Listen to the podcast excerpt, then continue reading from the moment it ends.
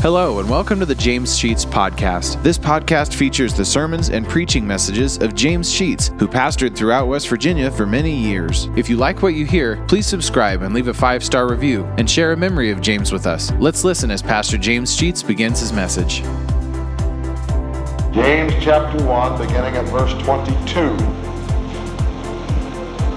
But be ye doers of the word, and not hearers only, deceiving your own selves. For if any be a hearer of the word, and not a doer, he is like unto a man beholding his natural face in a glass.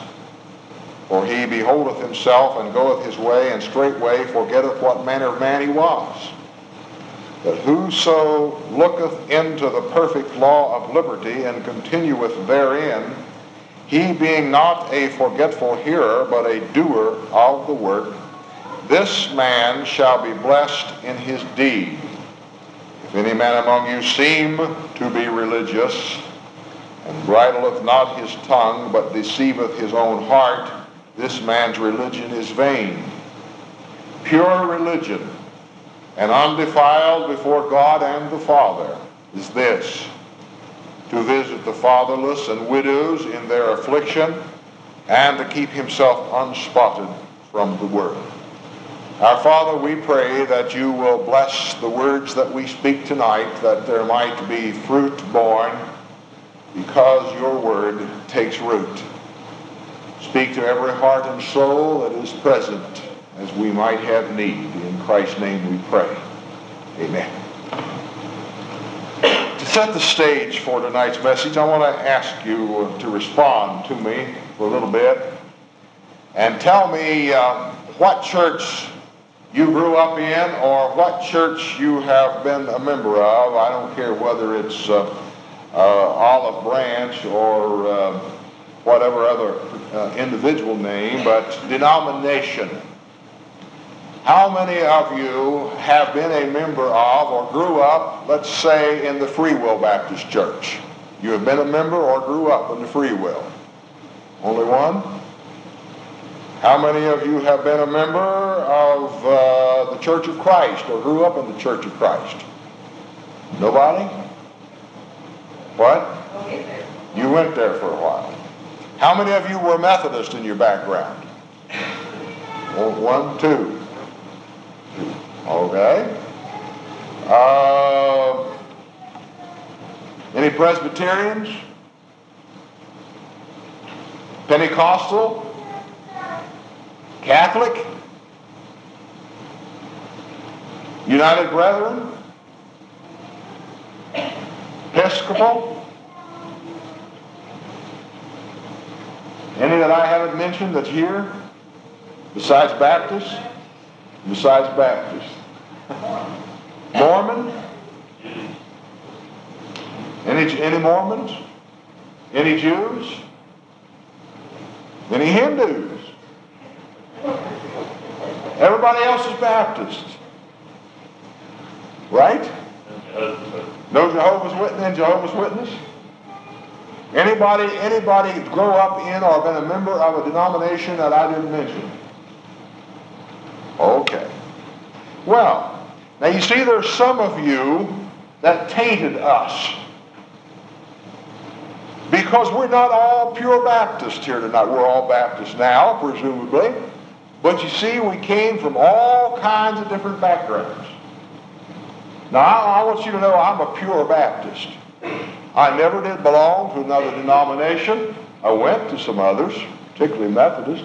Never did belong to anything else but an American Baptist church, not even a Free Will, not an Independent, not a General Association of Regular Baptists, not a Southern Baptist, nothing. Pure American Baptist the whole way. How many of you can say that? One, two, three, four, five, six, seven, eight, nine. Well, that's not very many of us. So you see, we're impure. Notice all this impurity? Somebody said one time to a, a fellow, what would you be if you weren't a Baptist? And he said, I would be ashamed. Well, I don't think I'd go that far. I simply wanted to, to start off this way to get you thinking that when it comes right down to the bottom line, we come from all kinds of different backgrounds, and it really makes little and perhaps no difference as to what our denominational affiliations have been or are. The thing that really makes a difference is whether or not we claim Jesus Christ as our Lord and Savior. In a restaurant that I eat very frequently,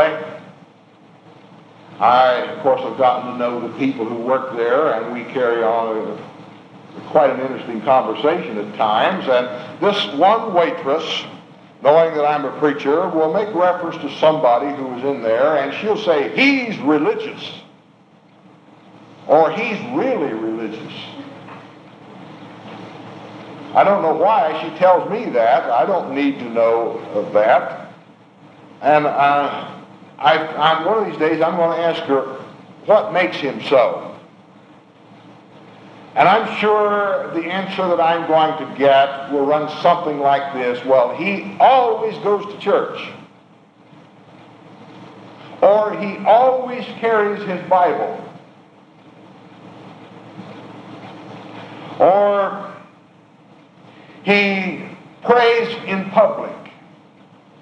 Or they'll men- she'll mention some of those things, and in her mind, that makes him religious. Now, the question that I might come back and ask her, if I'm brave enough on the day that it happens, I'm going to ask her, how pure is his religion? And of course, she's not going to know the answer to that one. And she's going to stutter a little bit and fumble around and say, well, gee whiz, how do you expect me to know? And I don't expect her to know. I asked her some time back, if you may recall, on a Sunday morning, I went around and called out people by name and asked them, are you saved? And you were, do any of you remember when I did that? And God, uh, of course, I selected uh, several people that I knew would say yes, and got very affirmative answers. And if I were to ask you tonight if you're saved, most people in this congregation would say very strongly, indeed I am.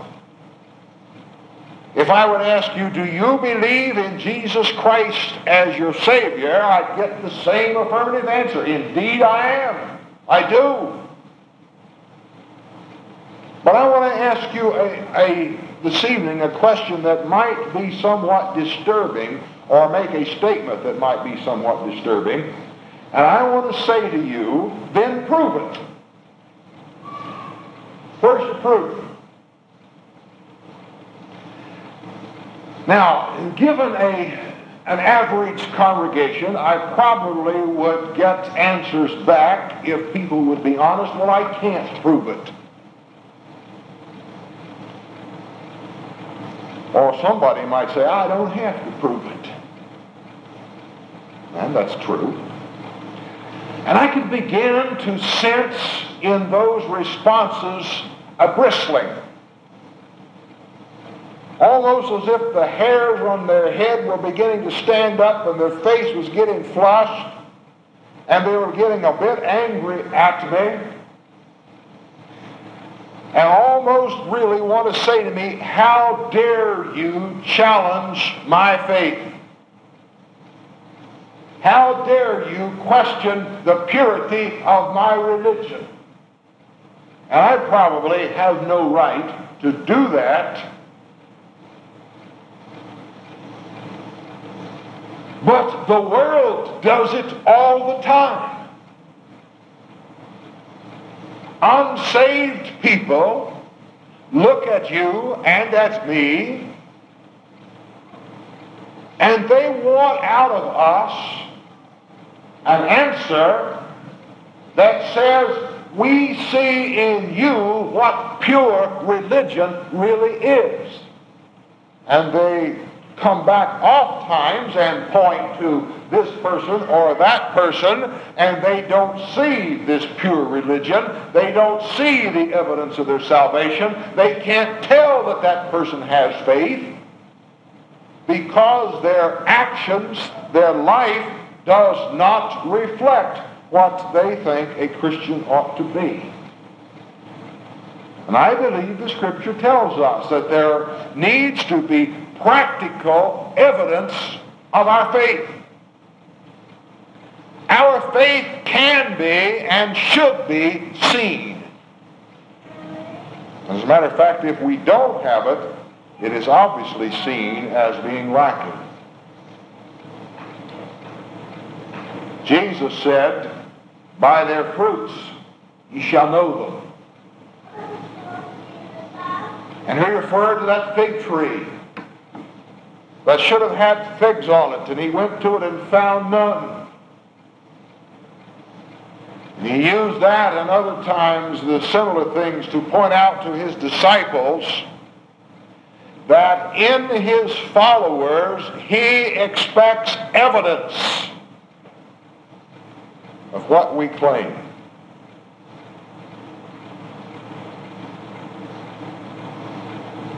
James here in the second chapter, if you still have your Bibles over, you can find it easily there, over in verse fourteen, asks a very pointed question. What does it profit, my brethren, though a man say he hath faith and have not works? Can faith save him? And because of this question that James raises, there are people who have misunderstood and think that one's salvation is based upon his works. Now, the Scripture does not teach that.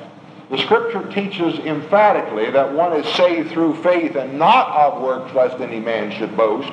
But James is making a point that if we have faith that saves us, there will be some evidence in what we do.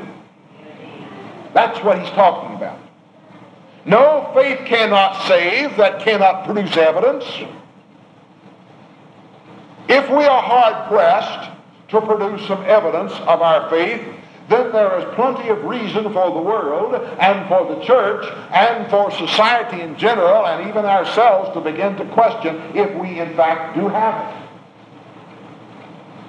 Because a faith in Jesus Christ will follow with works that are evidence of our faith. And that's what he says in verse seventeen. Even so, faith, if it hath not works, is dead, being alone. Faith alone, he's saying, doesn't get it. There's got to be some evidence by what we do. Matthew seven twenty-one, Jesus' words, "Not everyone who says unto me, Lord, Lord, shall enter the kingdom of heaven, but he that does the will of my Father which is in heaven." It isn't what we say, it's what we do. That's the bottom line. You know, if you can imagine the scene in heaven at the day of judgment, and they're going to, let's imagine that it happens this way, and I doubt that it will, but for my illustration, picture in your mind that we're all standing in heaven, except there are two groups. There's a group over here on the left, and there's a group over here on the right. The group on the right look obviously like they're getting into heaven. The group on the left appear doubtful. And here's a guy over in the group on the left, and he called Saint Peter over and said, "Hey, I'm in the wrong group. I belong over there." There's the preacher. There's the choir director. Well, there's my Sunday school teacher. Well, I even sang in the choir with a whole bunch of those people. I'm in the wrong group. Hey, put me over here. And Peter's going to have to say, "I'm sorry, you're, you've been assigned to the right group." But you see, I believe, I had faith, I went to church. And uh, the Lord's going to have to step in and say to uh, this person, "Where's your evidence? Give me a proof. My, what a surprise. You know, the devil is leading people to hell. And he's saying to them, look, you don't have to do anything. Just say you believe. So go ahead and be baptized and join the church. Just don't do anything. I mean, you don't have to do all that stuff. And then on the day of judgment, the devil is going to stand like Gomer Pyle and say, surprise, surprise, surprise. And it's too late. The devil has deceived one out of heaven into hell by saying, your religion doesn't have to be pure. Just pretend. Just have that superficial stuff. That's all you need. Pure religion originates with God. Pure religion comes from a source that is pure. If our religion does not originate with God, then what is the source of our religion? The origin of our actions will determine where our commitment is. If God is the author of our speech, our speech will reflect his authorship. If the devil is the author of our speech, out of our mouth will come those things that reflect what we might expect the devil to, to say. If our actions come from God, then we would expect that they will be actions acceptable and honorable to God. But if our actions come from the devil, then we would expect our actions to reflect the source of our religion. And is it from God or is it from the devil? Pure religion also requires that we be teachable.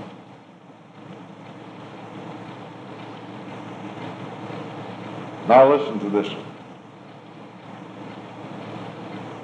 Calvin and I sat in the office a little while this evening and talked about, actually about this very issue with someone that he's concerned about, who can't be taught, who will not listen to reason. And others I've dealt with the same way, who are not about to listen to what the Scripture has to say, for they already have all the answers. And you're never going to change their mind. And that's unfortunate. We've got to keep trying. And those are others of you who have talked to me about similar people. We've got to keep trying to bring them around that they will listen to what God has to say. Pure religion is a religion that will allow us to be taught. We've gone through this in our church. There are some subjects that I know, when I preach them here, there are people in the congregation that already turn off their ears, just as if they had a hearing aid on and turned it off. For me to preach eternal security to some people in this church is a waste of time. They have already made up their mind that you cannot be assured of your salvation until you get there and find out. And I'm never going to convince them otherwise. No matter how much Scripture is quoted, they will never change their mind. In my mind, the way I believe that James is talking, the religion of those people is impure because they won't listen to what the Scripture has to say. Now, it makes no difference what I might say. It does make a difference if it's contrary to God's Word. It does make a difference.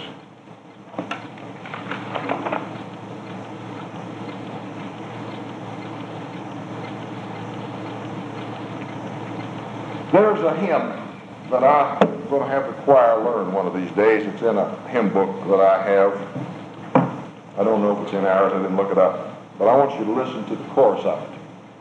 It's called Fill My Cup, Lord. And it says this on the chorus. I'll not read the verse. Fill my cup, Lord. I lift it up, Lord. Come and quench this thirsting of my soul. Bread of heaven, feed me till I want no more. Fill my cup, fill it up, and make me whole.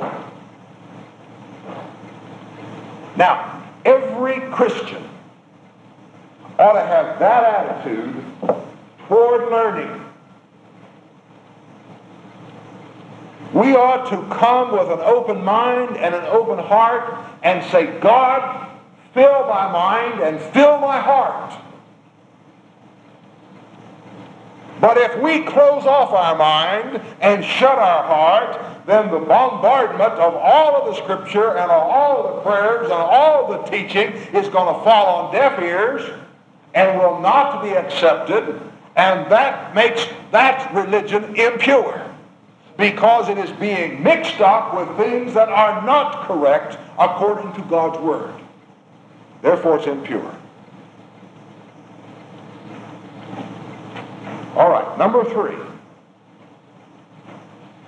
Pure religion comes from those people who make an earnest effort to control the tongue. He says in verse twenty-six, here in chapter one that we read, if any man among you seem to be religious, appears religious, and does what? Bridleth not his tongue, but deceives whose heart? His own heart. This man's religion is vain, impure, not fully from God, but lacks something.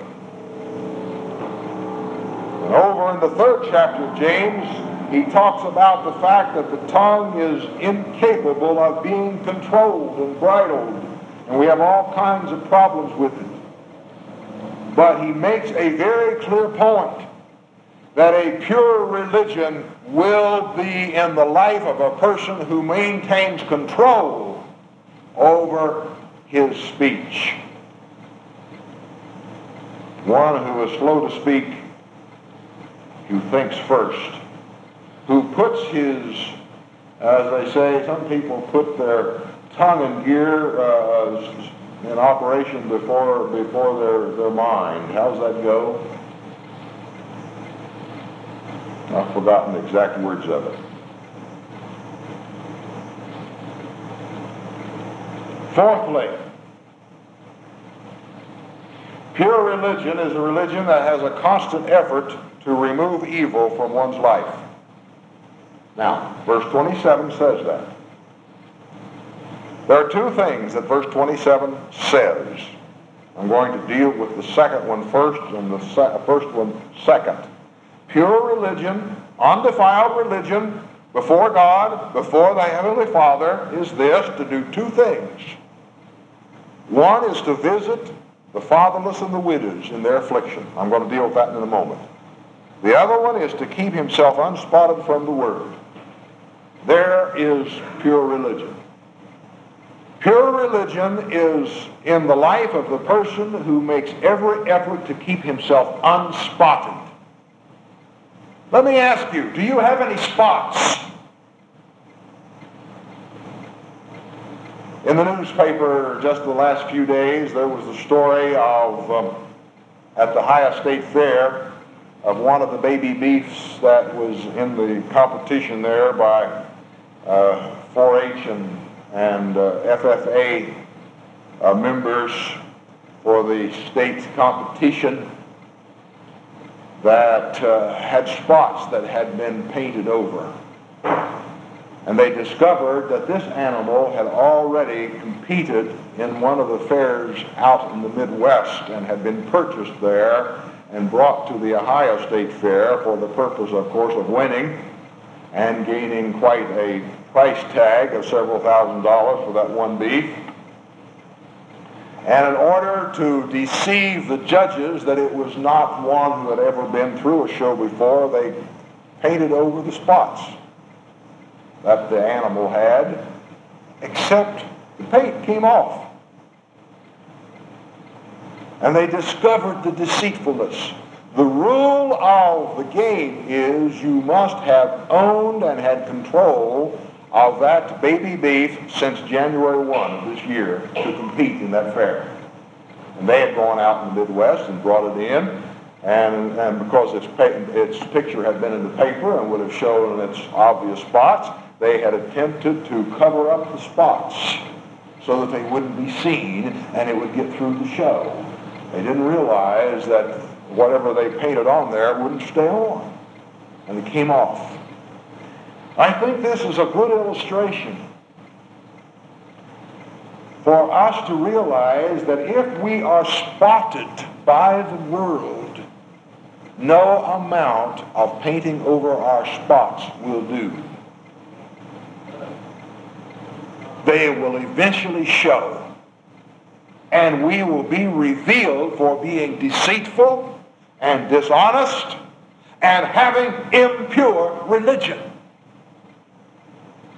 because we attempted to cover up instead of attempting to keep ourselves unspotted from the world.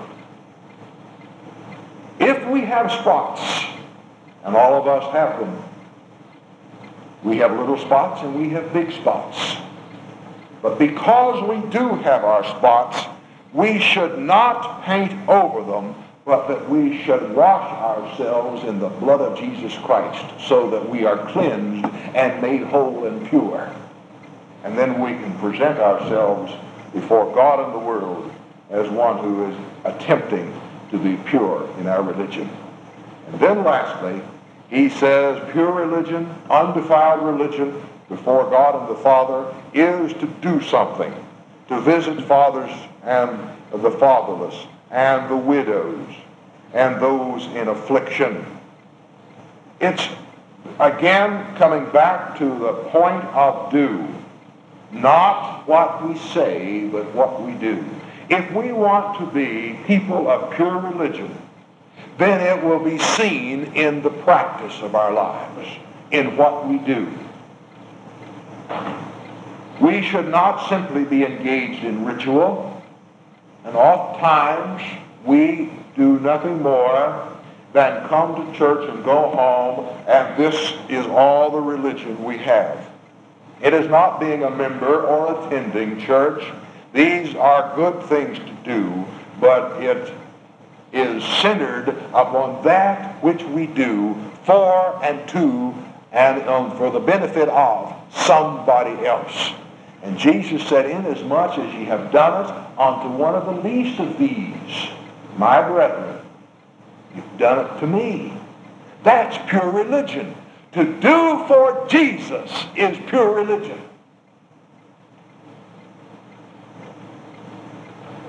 So we go back to the basic question. How pure is our religion? Let me close with this point. Paul was wrestling with the issue in his life as to where he ought to go as a missionary. He had been prohibited in going into Asia, where he wanted to go.